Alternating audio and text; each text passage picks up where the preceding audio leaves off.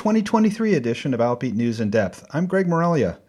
Last month marked 25 years since the murder of Matthew Shepard in Laramie, Wyoming, during a truly vicious hate crime that caught the attention of the entire world. Last month I traveled to Denver, Colorado for the annual Matthew Shepard Foundation Gala. It was a sold out event with over 650 people from all over the United States in attendance. Tonight I'm going to share some of the highlights from that evening program.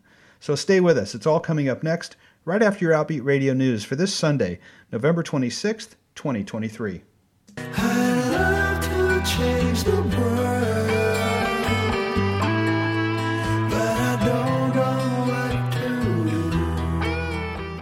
This is Greg Moralia with your Outbeat Radio News for the week of November 26th, 2023. Last Monday, this year's Transgender Day of Remembrance reminded us of the 320 trans and gender diverse people who have been killed this year. According to Forbes, the Trans Murder Monitoring Report tracks murders reported in the media each year. This year's report includes deaths between October 1 of 2022 and September 30th of 2023. The vast majority of those killed, 94% in fact, were trans women or trans feminine people. Most were black and many were sex workers. 80% of those killed were trans people affected by racism, an increase of 15% from last year. And many of the victims were also young. The age group with the most victims was just 19 to 25 years old. Overall, those between 19 and 40 made up three quarters of all of those killed. Almost three quarters, or 73% of those tracked, happened in Latin America and in the Caribbean. The Transgender Day of Remembrance was started in 1999 by transgender advocate Gwendolyn Ann Smith as a vigil to honor the memory of Rita Hester, a trans woman who was killed in 1998. The vigil commemorates all transgender people lost to violence since Rita Hester's death and began an important tradition that has become an annual Transgender Day of Remembrance. And a Georgia County has continued its relentless pursuit to avoid covering gender affirming care for a public employee. This week, Houston County appealed a 2022 ruling that requires its insurance plan to cover gender affirming care for all employees. It is not only seeking to reverse the decision, but also take back the $60,000 in damages that were awarded to a trans plaintiff who brought the lawsuit. In 2019, Anna Lange, a police sergeant in the small town of Perry, Georgia, filed a federal lawsuit against the Houston County Board of Commissioners after they denied her request for insurance coverage for gender affirming surgery. Three years later, a district court judge ruled in Lange v. Houston County that officials in Houston County had violated protections afforded under Title VII of the Civil Rights Act of 1964 when they denied Lange gender affirming care under the county employee's health plan. In a years long battle, the county spent $1.2 million, nearly three times its annual physical and mental health budget, to avoid paying just $10,000 for Lange's surgery. Lawyers for the county cited soaring health insurance premiums and argued that eliminating the exclusion on gender affirming care would lead to requests to remove other exclusions. An expert hired by Lange's attorney argued that the cost of including gender affirming care in the county's health plan would be, quote, an amount so low it would be considered immaterial, end quote. And yet the county is still fighting for the right to deny this coverage, even though Lange has already had the surgery. According to the Associated Press, Lange first came out to Sheriff Cullen Talton, who told her, quote, he didn't believe in sex changes, end quote. The county has denied coverage for gender affirming care since at least 1998, and it continued to do so even after the county's own insurance administrator determined in 2016 that excluding gender affirming treatment from the county's health plan violated the Affordable Care Act. And in Louisiana, a gay conservative lawyer sued the Louisiana State Bar for putting a rainbow flag on its website. And he just won a major victory in the court battle. Randy Boudreaux, an attorney in Louisiana, where he's required to be a member of the State Bar Association, took issue with the fact that his dues were being used for speech unrelated to the Bar Association's role in regulating and supporting the legal profession. He took issue with several communications from the Louisiana State Bar, including a set of, quote, Wellness Wednesday, end quote, tweets that the organization posted on its Twitter account that told lawyers to eat walnuts, exercise three times per week, and get sunlight. He was also upset about a pride flag posted on the group's website last summer that linked to a History.com page about the LGBTQ movement. The trial judge dismissed Boudreaux's case in June of 2022, but then he appealed, and the U.S. Appeals Court for the First Circuit ruled in his favor. The panel of judges said about the pride flag on the website that the Bar Association could promote LGBTQ plus participation in the legal profession, but that there was no relationship between the flag or the linked article and the legal profession. They said, quote, the Louisiana State Bar Association can promote inclusion of LGBTQ individuals in the legal profession, but they may not promote LGBT causes generally with no connection to the legal profession. For Outbeat Radio News, I'm Greg Moralia.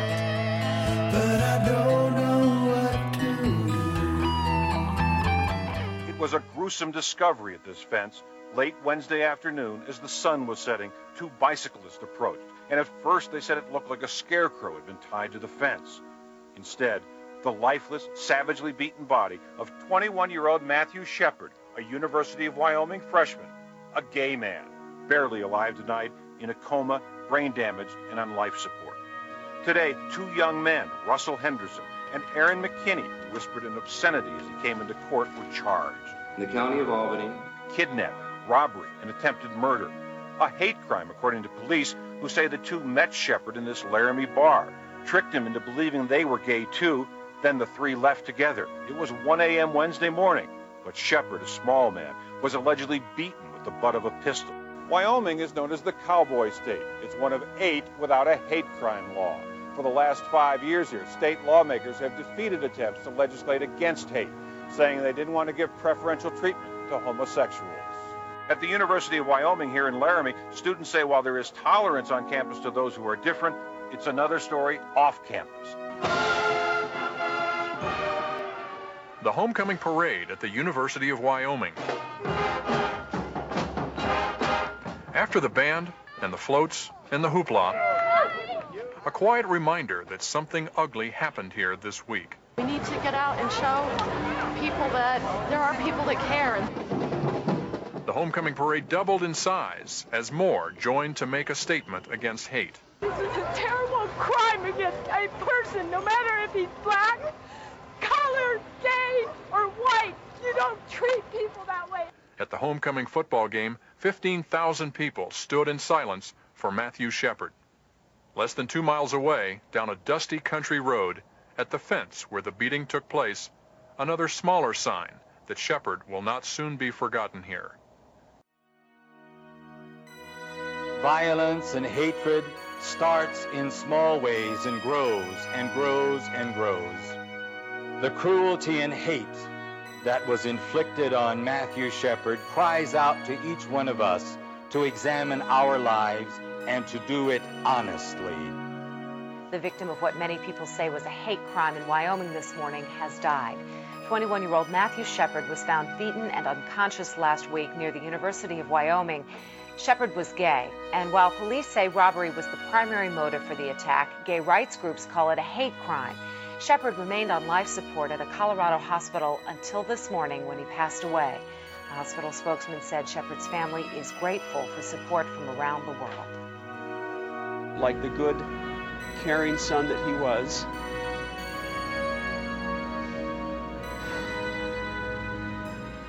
Um, he was able to remove from them the guilt or stress of having to make that decision. They said that uh, he came into the world premature and he left the world premature. They are most grateful for the time that they had to spend and those were just a few of the news stories that I remember from 1998. In June of that same year, I also remember reading about the horrific details of the murder of James Byrd Jr. in Jasper, Texas. And then just a few months later, I heard the sad news stories that you just heard a young gay man, and it was terrifying to think that violence like this was still possible in 1998. And of course, we've seen even more violence against our community happen during the quarter century that's passed since then. Matthew Shepard's story caught the world's attention and changed many lives, including my own. I had the chance to meet Matthew's mother, Judy Shepard, in 2000, and we became fast friends. Soon after losing their son, Judy and Dennis Shepard formed the Matthew Shepard Foundation. Judy was called on to speak around the nation, and I was very fortunate to bring her to Napa Valley College, where she spoke to a standing room only gym filled with well over a thousand people. I remember her talking about Matt and about how the most effective ways of changing hearts and minds included coming out and sharing your story. That's what led me to finally be able to come out. and I've been serving the Matthew Shepard Foundation ever since. Well, last month we gathered again to remember Matthew Shepard and to commemorate all of the incredible work of the Matthew Shepard Foundation over the last quarter century. At the center of this work has been Judy and Dennis Shepard. This fall, both of them sat down with Katie Couric to talk about the last 25 years. I interviewed you all less than six months after this happened, and I thought I'd play it for you. You know, it's one thing to lose a son, but the brutality of this crime and the viciousness, how do you deal with that? The anger really isn't there yet. I'm sure it'll come, but it's not really there yet. It's, um, it's I don't understand how anybody could do that. Do you remember that? Yeah, I remember thinking how odd it was that we were here doing this with you, that we're just two people who lost a son. I don't think we understand the scope of how big it really was. In fact, by the spring of 1999, everyone knew the name Matthew Shepard. But to Judy Dennis and younger brother Logan, Matthew was just Matt. He loved the theater and watching him play Abraham Lincoln. the homemade costume was the best, right? Yeah. this year, he would have turned 46 years old. Matt would be the age now that I was when we lost him. What do you think he might be doing? Well, we often talk about how his dream was to be part of the State Department. He was so gifted in languages and really cared about um, folks he thought had less than they should have had. Perhaps it was Matthew's trusting nature that made the 21 year old University of Wyoming student fall prey to two men he had met at a bar in Laramie. Sensing Matthew was gay, they pretended to be gay too and invited him to a party on the way said, uh, We're not going to a party. Uh, you're being jacked. Give us your wallet. So they took his wallet and then they proceeded to beat him. And he had 18 blows to the, to the skull. And then they left him. It was 18 hours before a bicyclist, thinking at first Matthew was a scarecrow, found him barely alive. I know you have said before that you have never visited the spot where Matt was found. I haven't. Dennis I was. Why did you want to go there, Dennis? That's where Matt was. And I keep thinking, what if he was he was yelling out what was going on, asking for dad? And I wasn't there. I couldn't do anything. It was just something important to me. During the four days Matthew was in a coma, the story went from a small town tragedy to an international reckoning. People everywhere asking, How could this happen?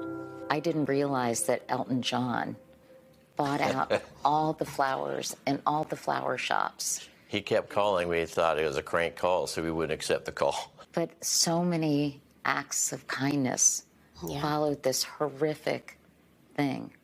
Yeah, 10,000 cards and letters. A lot of parents swearing they would raise their children to be accepting.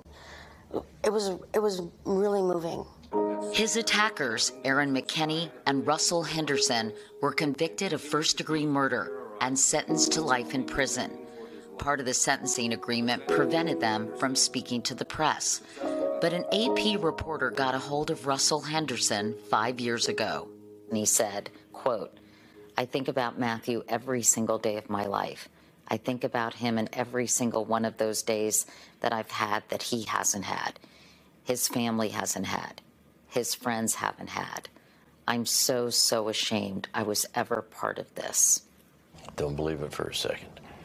We differ there. I think without the other guy, Aaron McKinney, Russell would, Russell would have been fine. He was a follower up until he became involved with McKinney and drugs. He was a good kid got lost, bad family life. I think he's as much a victim as Matt was. Matthew's legacy lives on. Judy and Dennis started the Matthew Shepard Foundation to advocate for LGBTQ rights. Whenever I think about Matthew, I, I always think about his incredibly beaming smile.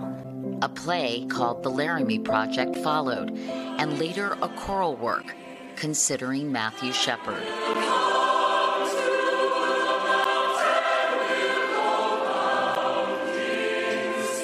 In 2009, President Obama, motivated by Matthew's senseless murder, signed the Hate Crimes Prevention Act. But just as they believed real progress was being made, the Shepards are now watching as scores of anti LGBTQ measures are being considered and enacted across the country. What has your reaction been as you've seen this unfold? This battle is just the last, most vicious attack on the community. They're fighting a losing battle. For so long, the Shepards couldn't bury their son for fear his grave would be desecrated. In 2018, his remains were finally interred at Washington National Cathedral, the same place they recently dedicated a devotional portrait of Matthew. He's surrounded by some of the cards and letters that you all received. It's really quite moving. Got one hand on his heart saying, Welcome, welcome, and the other is extended, like, I'm here for you. I mentioned already that Matthew's story caught the attention of the entire world and changed many lives in ways that Matthew could never imagine. And one of those lives was singer songwriter Randi Driscoll. She's a straight ally who was living in San Diego at the time and was so moved about what happened that she wrote a song. Randy recorded the song What Matters and sent it to the Shepards with her condolences. This beautiful musical tribute became the anthem for the Matthew Shepard Foundation. This year, Randi released a remastered version of the song and is with us tonight to talk more about it. Randi, welcome back to the show. Good morning. I'm so happy to see you, Fred, and happy to be back. it's been way too long. Way too long. I was trying to think about when we last had you on to talk about what matters, and uh, I mean, it's been years and years and years and years. It has so, so many years. Long, long overdue. Um, yeah, I mean, at least before the pandemic, I know you and I touched base a little bit during the pandemic, but um, but before it, well before the start yeah. of that, so it's been a minute. Back. Well, you've got this brand new remastered release of What Matters, which is you know, a song near and dear to my heart for sure. You know that. But for our listeners who may not be familiar with it, you know, let's go back. It's been 25 years. It is. I can't believe it. So, talk about the impetus for the song and yeah. what inspired you. So, um, 25 years ago, um, after the killing of Matthew Shepard, um, I was, you know, a young songwriter, and I um, quickly knew that I had to sort of process this grief, this collective grief that we were all feeling, and anger, honestly. Um, and so I just ran to my little keyboard at my little um, bungalow in Ocean Beach, California, where I lived at the time, and I just sort of like spilled out this song 45 minutes later. Um, and, you know, in that moment, because I've been thinking a lot about those moments early on, um, my intention was to send this with a card to Judy Shepard and Dennis Shepard and tell them how sorry I was to hear about their son um, and how I was, you know, people everywhere were grieving this hate. And um, because I know this to be true from uh, my time with Dennis last year when we met up, um, I did in fact do that. I sent a card, which they still have. They still have the card mm-hmm. and the letter and the little cassette tape that I sent. Um, but through some encouraging from some amazing folks in San Diego, um, we decided to record the the song as a benefit single. And looking back, it's funny because at the time the idea was I would take this song, I would create a benefit single. All of the money raised would go to the newly formed Matthew Shepard Foundation, uh, created in Judy and Dennis's name.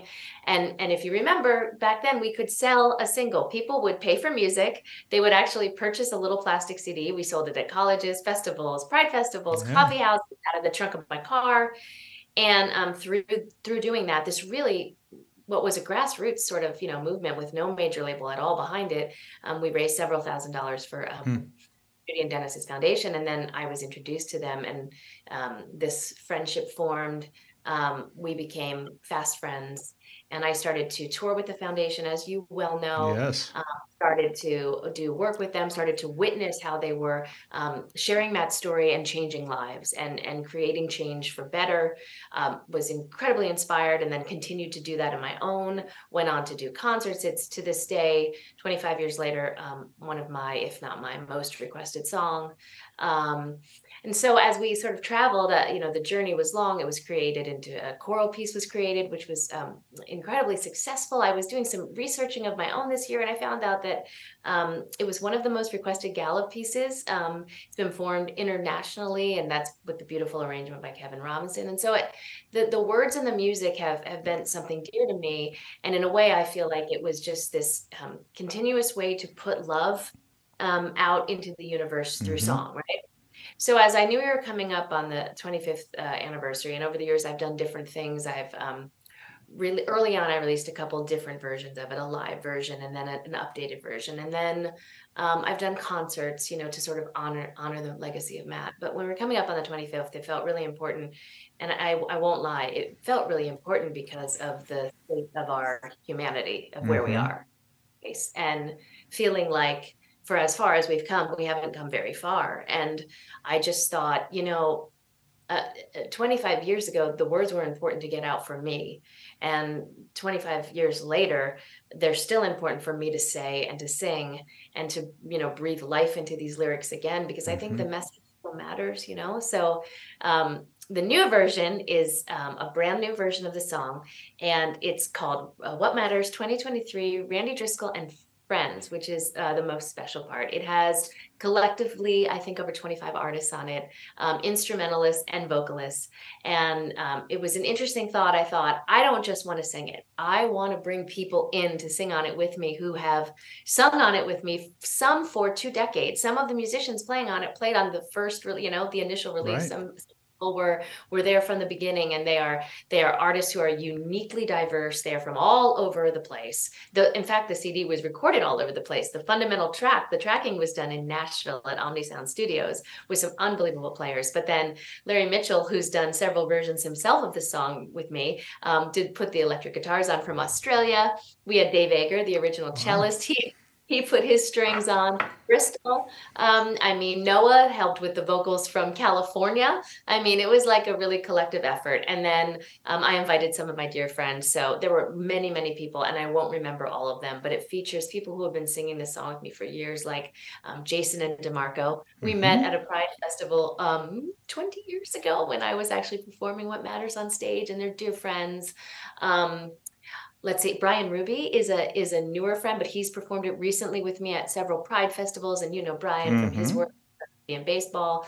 Um, so Jason D and Brian are uh, long advocates for trying to, you know, trying to change the world through their own foundations, through their own charities. And I know that Matt's story is, you know, very important to them. Right. Um, Tim Flannery is on it. Lisa Sanders is on. Lisa has been singing it with me since the original benefit single at Twiggs Coffee House, like 20 some years ago. So um, it's got San Diego artists. I mean, we have people, international pop stars are on it, um, singers from Nashville. Um, my sister Hearts even and Kim are on there. And it's interesting too, because as I was sort of trying to write the bio, they're all diverse. There are pop singers, there are Christian singers on there, there are um, rock singers on there, you know, spirit pop singers on there. And then the instrumentalists are made up of some of Nashville's most incredible players. I mean, people with with long legacies of playing on some of the, you know, Faith Hills things and, you know, all kinds of incredible country artists. And then that's another thing that I think I shared with you um, and I'm sorry I'm rambling on, but there's so much to say about it. You know, um, it was important to me to record the track in Nashville. Mm-hmm. Um, you know, the laws that are are are oh have been getting too much attention here in Tennessee are are laws um, and bills that break my heart. Um, and Nashville is my home now of five years, and my community is loving and open, and the music community is awesome. But Tennessee is is really doing moving in a direction that I don't think is helping us come together as one. Right. And so it was important to me to not fly out to California or fly out to New York where I've recorded these tracks in the past. It was important to do them here in Nashville. And so the the foundation, the initial tracks, my vocals and the, the instruments that were put on first were here in Omni Sound with musicians that wanted mm-hmm. to move message forward. And I think that was another important thing for me. Um, you know, just to sort of make that statement that, um, you know, that we, there are people all over this globe who want to see us move even further um, for love. So anyway, that's how we got to what matters 2023. it is amazing. And I think what strikes me, I mean, the words tell the story. And, and so those will always be the most powerful part, but the, the, the instrumental behind it is just gorgeous. It's unbelievable. Yes, we've tend to do a sort of um, in the past, kind of a stripped down version of the song to sort of let the music and and the lyrics actually sing. That was the the important thing was that the story of Matt and and the story of unconditional love sing. But this this time I wanted everyone in there, and I just said, "Do you? Everyone, do you?" And so it is sort of epic. I mean, it is really epic when the strings swell and when the guitars swell and the voices come in. It feels epic, and and along with you know different things that I was very conscious of, like um, in the choral piece, um, it's often done as a solo in the beginning, and then when Matt walks in, mm-hmm. you know, mm-hmm. to the after and says 10,000 tongues to sing, the voices start singing. And if you notice on the track, that's when the voices start. And we start with Jason and DeMarco um, sort of singing that from a male perspective, which was a new thing for me that I, I didn't know until I heard it back for the first time that it was going to make me cry, but it immediately gave me, you know, those, those tears and goosebumps. Sure. So um, there's something about having other people breathe life into those, you know, um, lyrics that I think um, really sort of, uh, even in a way that I couldn't sing it, you know, and and so that's also a testament to what the choral piece did. But now we sort of made it into this sort of epic, sort of, I don't know, beautiful piece that I just am in love with, and and I'm happy when I listen to it. Well, let's give people a listen to it. Here's "What Matters" 2023 by Randi Driscoll and friends.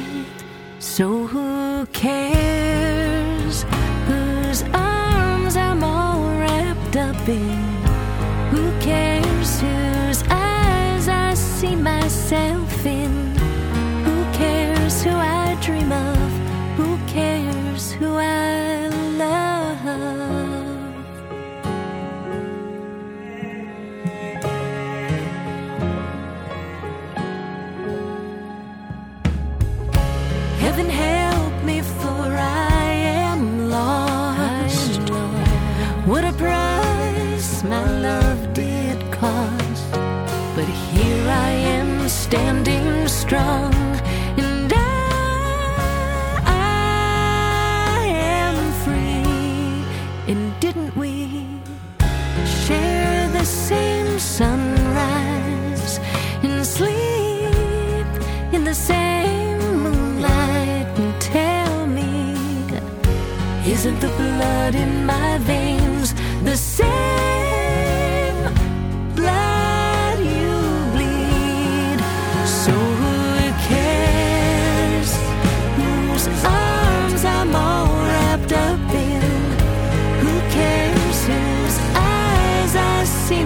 Myself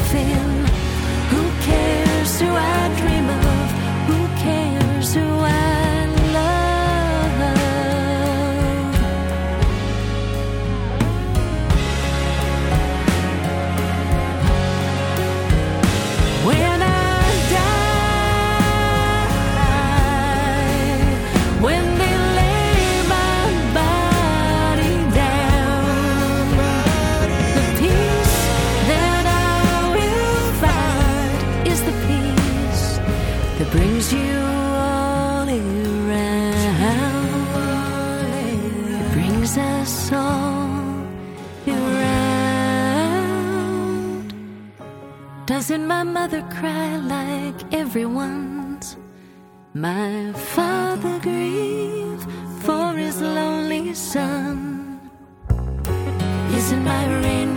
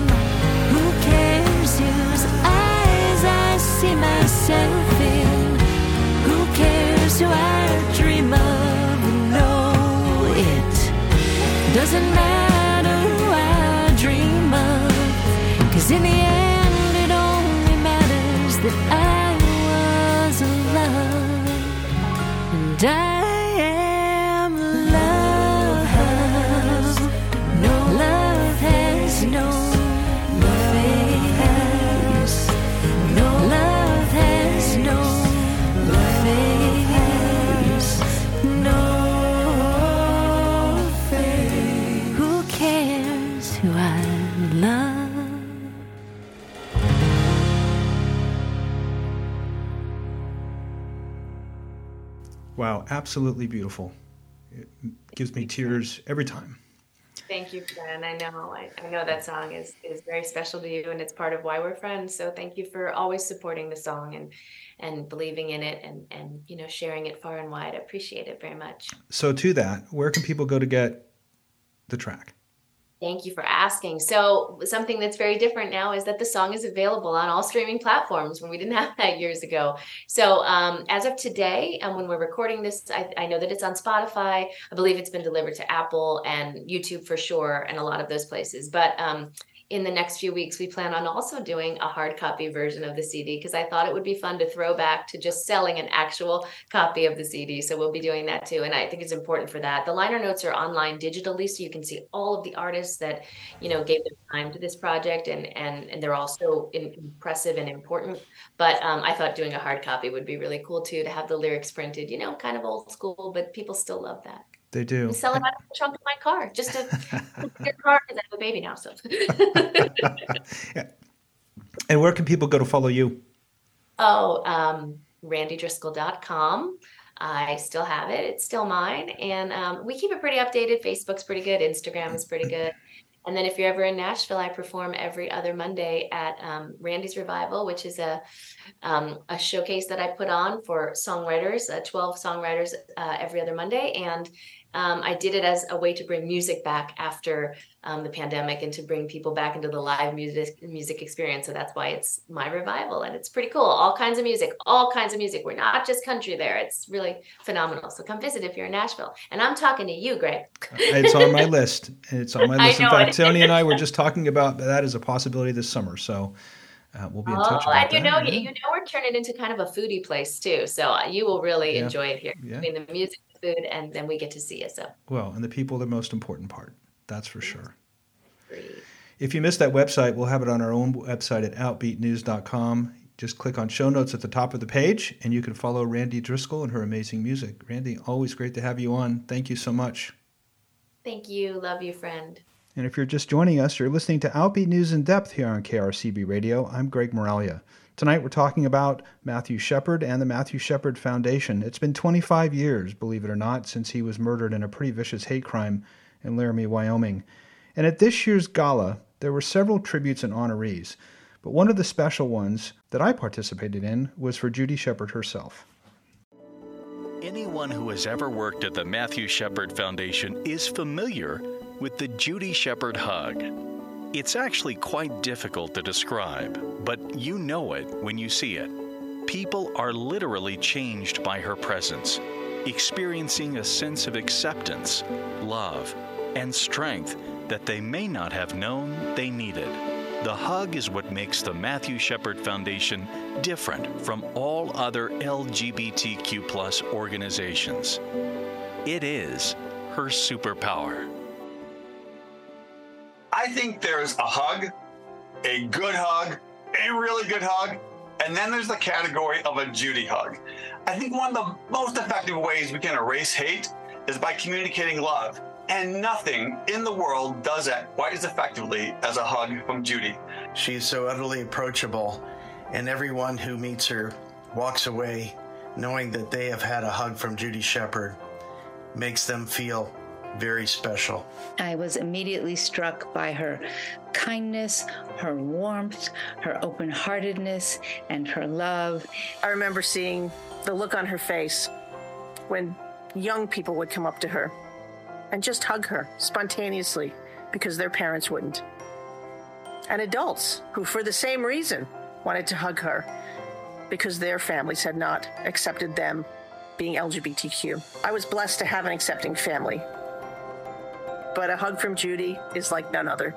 I just I can't imagine a world without hugs uh, like hers. Um, whether it's the real life ones, which I, I, love getting, or it's the metaphorical ones that she has uh, provided. Uh, uh for our entire community um, and for so many people that she uh, will never know um, that she whose lives she touched her first hug was like her last hug which is something judy is and that's consistent they feel like warmth and love, but they say, I see you.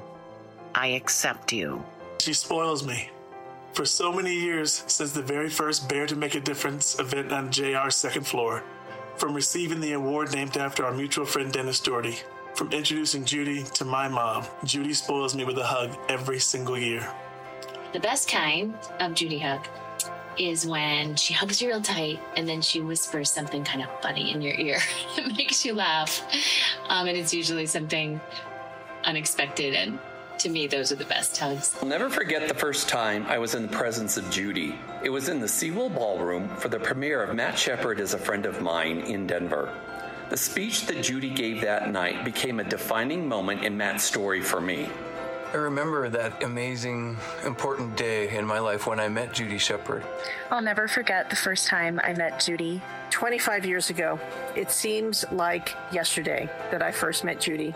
I definitely remember the first time I met Judy, sometime in the early 2000s. And the first thing she said was, I'm just a mom.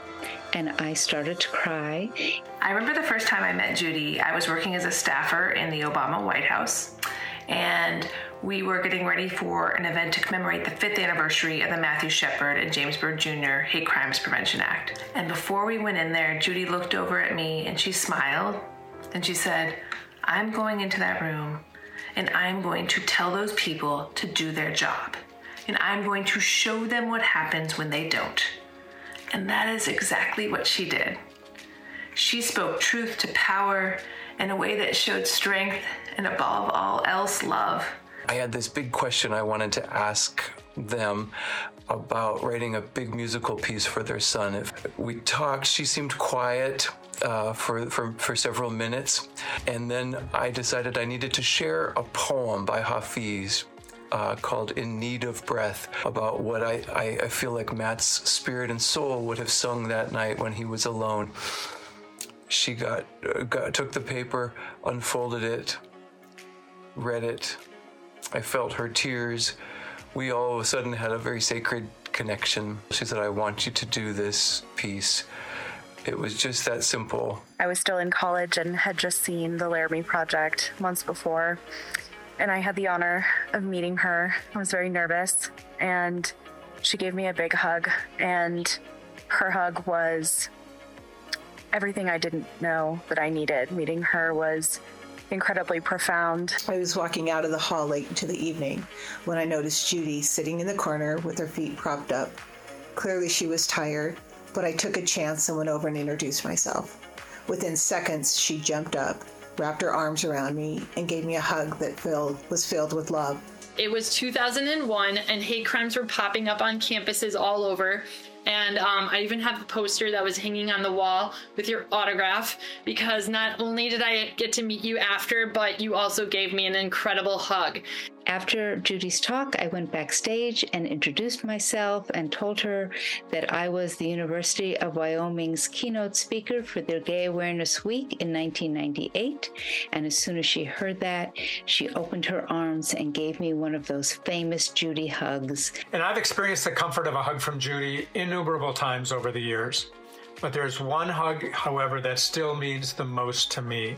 Judy's hug to welcome me on the board and to express her trust in me continue to inspire my work with her and Dennis to this day. And what I remember most is about what she said. In order to change hearts and minds, you have to tell your story. Well, it took me four more years, but Matt's story and Judy's words gave me the courage to come out.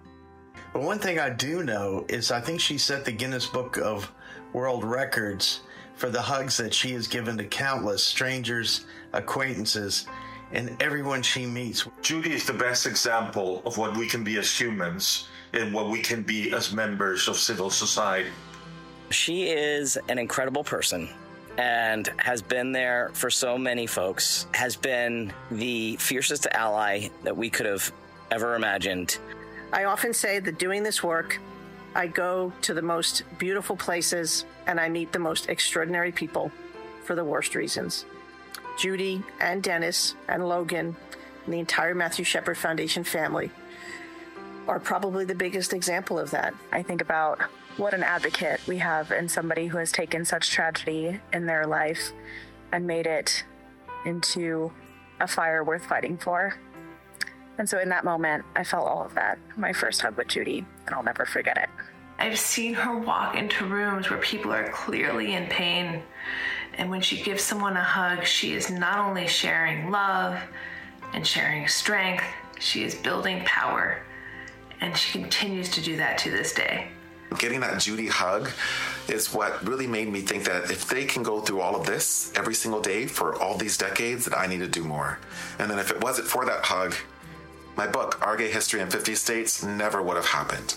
She has truly changed the world with the work she has done, and she has absolutely changed my life. And for that, I will always be grateful.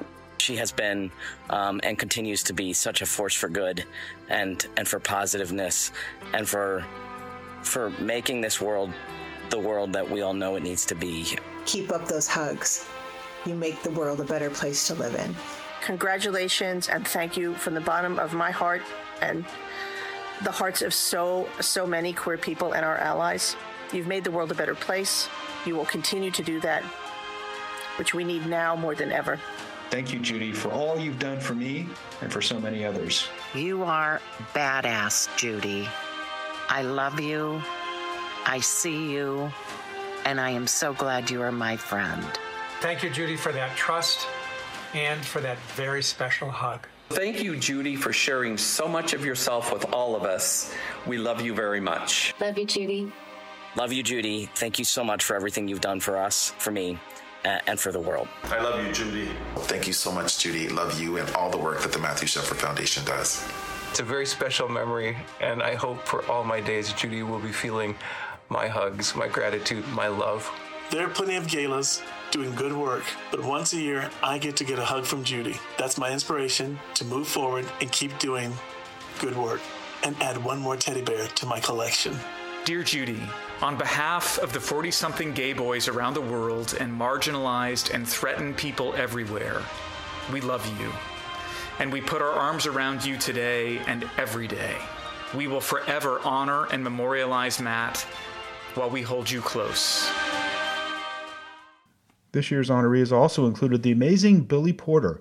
You remember him from the TV series Pose, where he played Pray Tell, and also from his starring role in Kinky Boots.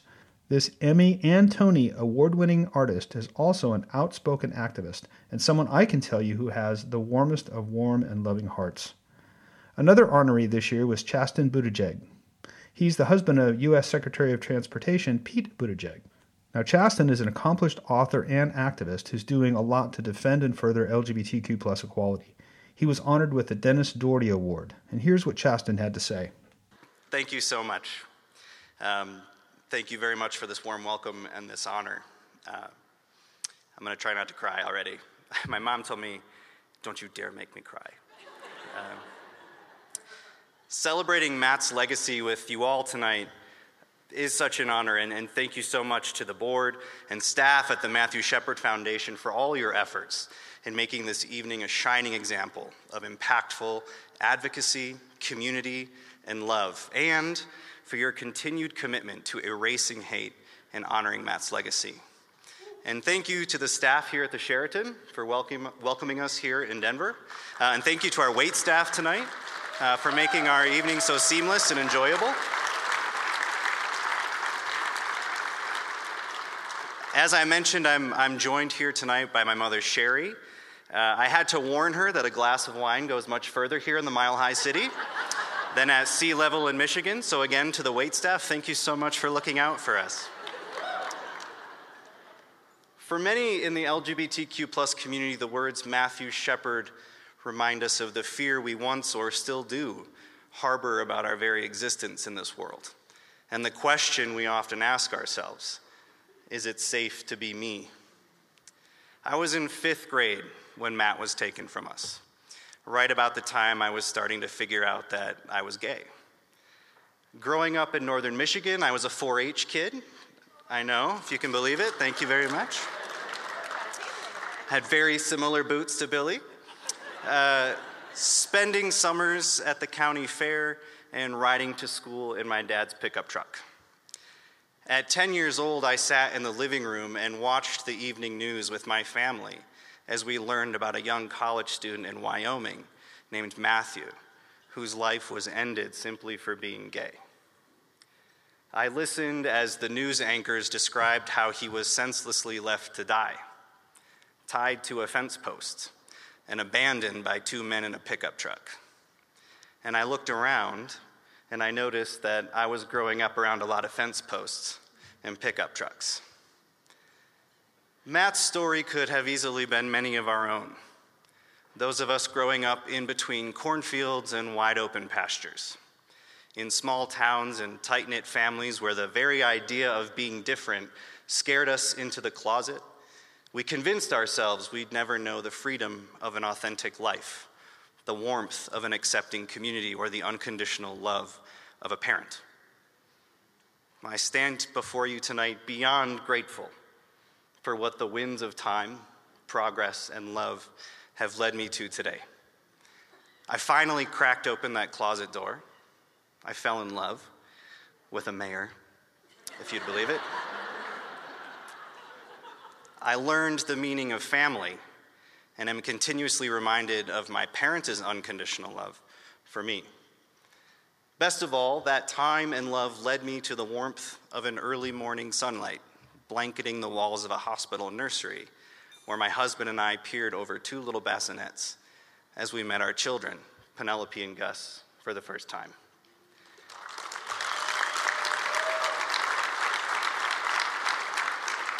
My life forever changed no longer just Chasten, but dad. No amount of campaigning or politics, writing, or advocacy work on television would ever be as important as those two little swaddled twins. Barely five pounds, so tiny, so innocent, their entire lives ahead of them. All my dreams come true. And suddenly, this work took on new meaning if you had gone back in time and told 10 year old Chasten sitting on the floor of his parents' living room watching the evening news that those dreams awaited him, he would never have believed you. I'm so lucky I get to be this man today, so fortunate that when I ran away from home, my mother called me back. Terrified but convinced that her love for her son was more important than anyone else's opinion of him.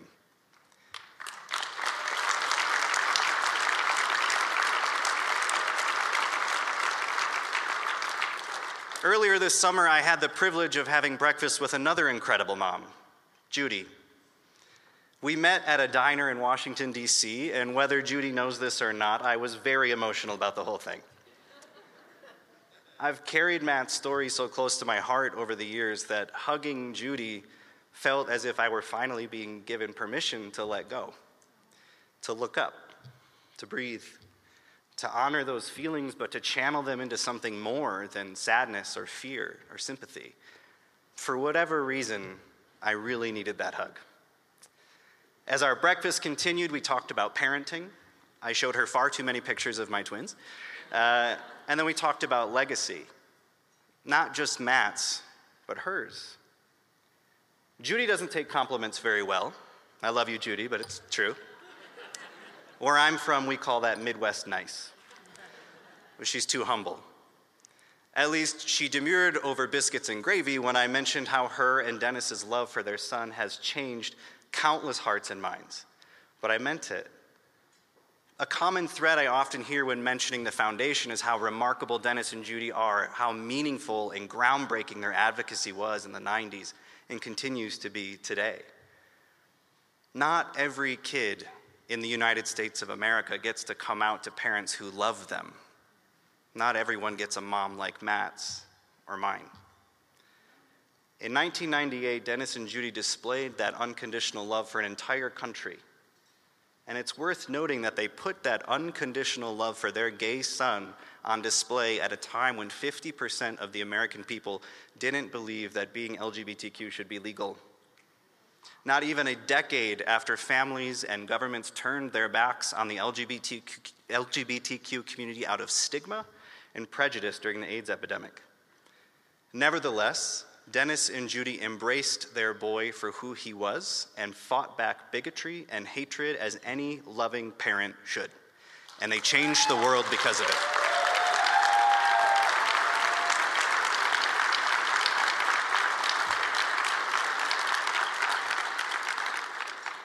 Now that I'm a dad, I understand what it means to feel that you'd move heaven and earth if anyone came between you and your kids. And those are the words I felt I could say out loud in front of you today.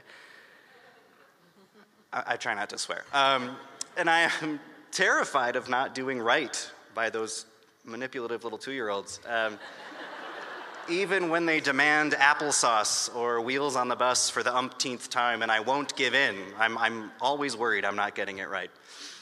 Um, but I know my kids are growing up in a home with parents who will love them for exactly who they are. And we tell them that daily. That is one of the most powerful things a parent can do. Tell your kids you love them unconditionally all the time.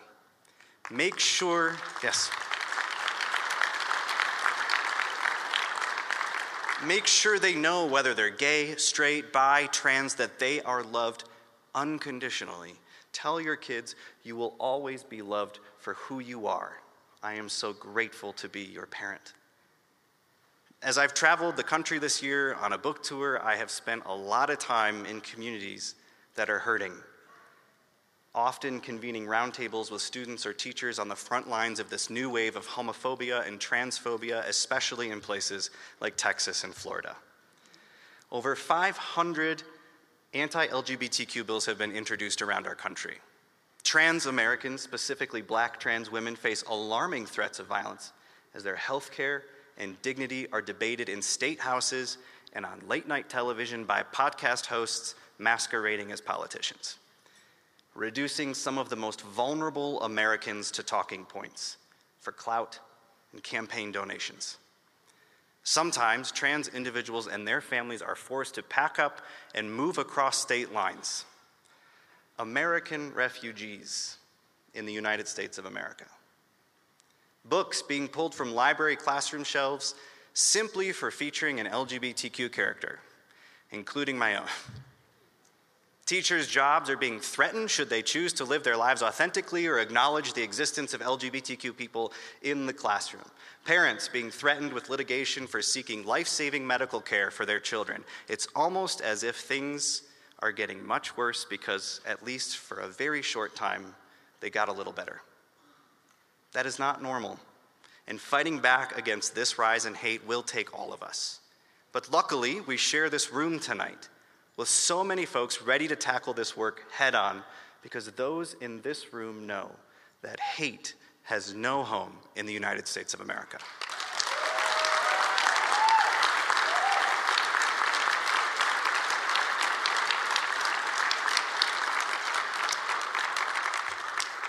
This is a season for active allyship.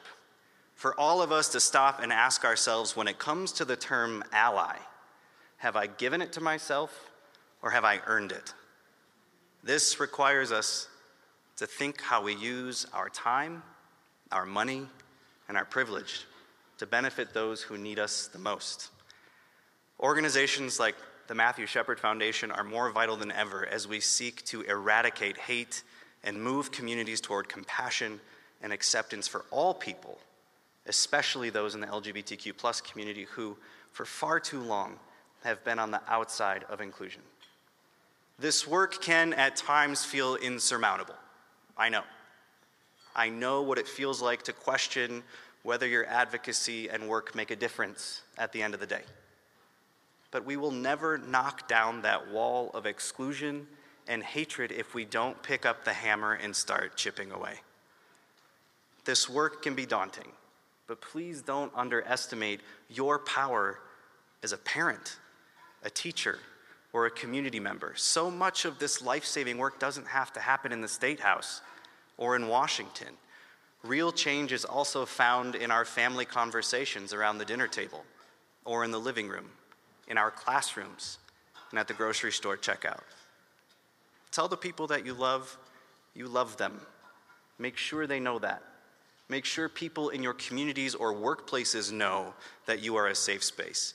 Make sure they see your advocacy in action. For so many of us, even though it pains me to say in another time, I'm realizing I'm getting older and I'm no longer one of the youth. Um, it was just a given that we didn't acknowledge the existence of LGBTQ people. It was simply unsafe to be out. There was no room for difference. The fear and isolation is still real for countless LGBTQ plus people in this country, but we can change that. So when that scared little kid sitting on the floor of his parents' living room in northern Michigan, like I was in 1998, watching the news and listening to commentators and politicians debate their humanity, their dignity, or their civil rights, they'll at least know that the people who love them the most are on their side and that they will never fight these battles alone. You all will never fight these battles alone.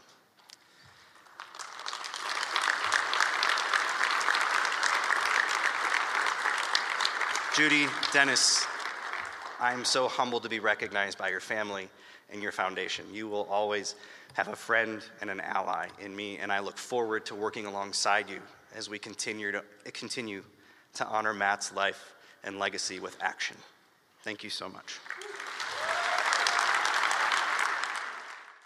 The legacy of Matthew Shepard, who he was as a person, his story, and what change has happened since his vicious murder has been preserved in so many incredible forms. The Tectonic Theater Company's two plays, The Laramie Project and The Laramie Project 10 Years Later, offer a record of the event and how people of the town reacted. Judy Shepard's book, The Meaning of Matthew, offers readers an insight into who Matt was as a person and his family. And Conspirare's two CD recording of Considering Matthew Shepard offers an oratorio of the story. And there's several documentaries that offer the truth about what happened, including Matt Shepard was a friend of mine. I often refer to Matt Shepard as the best friend I never knew. His story changed my life, and I will always be grateful for that. Matt was finally laid to rest at the National Cathedral in Washington, D.C. back in December of 2020. This special place is right near the resting place of Helen Keller and offers visitors a place to go, remember, and reflect. You can learn more about the work of the Matthew Shepard Foundation at matthewshepard.org. That wraps up our evening. Be sure to tune in next Sunday night for Outbeat Radio's Living Proof with Sheridan Gold and Dr. Diana Grayer. That's at 8 p.m. and only here on KRCB Radio. I'll be back on the fourth Sunday of December, which happens to be Christmas Eve. We'll have a special evening of holiday music from LGBTQ plus artists. Join us then. In the meantime, have a great week, and thanks for spending your Sunday night with us. You're broken down and tired of living life on the merry-go-round, and you can't find a fighter. But I see it in you, so we gon' walk it out. Move mountains. We gon' walk it out and move mountains. Support for Outbeat Radio on KRCB FM comes from listeners and from Rocky, the free range chicken, and Rosie, the original organic chicken. Air chilled, non GMO, locally raised right here in Sonoma County with no antibiotics ever. More information is available at rockyandrosie.com. You're listening to 104.9 KRCB FM Rohnert Park and KRCG FM Windsor, Sonoma County's NPR station. It's 9 p.m. Stay with us. Beale Street Caravan is next.